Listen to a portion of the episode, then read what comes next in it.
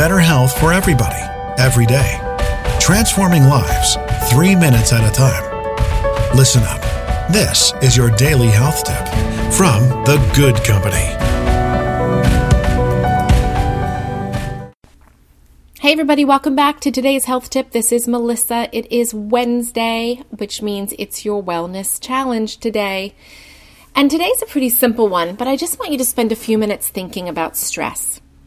Where are the biggest stressors in your life? Do you have a family with kids? Do you have pets that cause you stress? Is it work? Is it not accomplishing things that are on your list of to-dos? What's causing you stress in your life? That's the first question. And the second question is, how are you managing that? Because if you don't have a plan or a strategy, my guess is you aren't really managing that. Stress can become overwhelming virtually overnight. Things start to pile up, and before we know it, ah, life feels out of control.